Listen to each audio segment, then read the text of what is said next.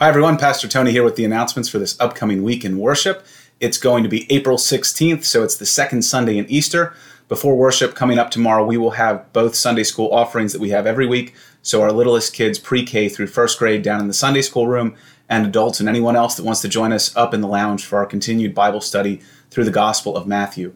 We'll have our normal Sunday worship at 10 o'clock.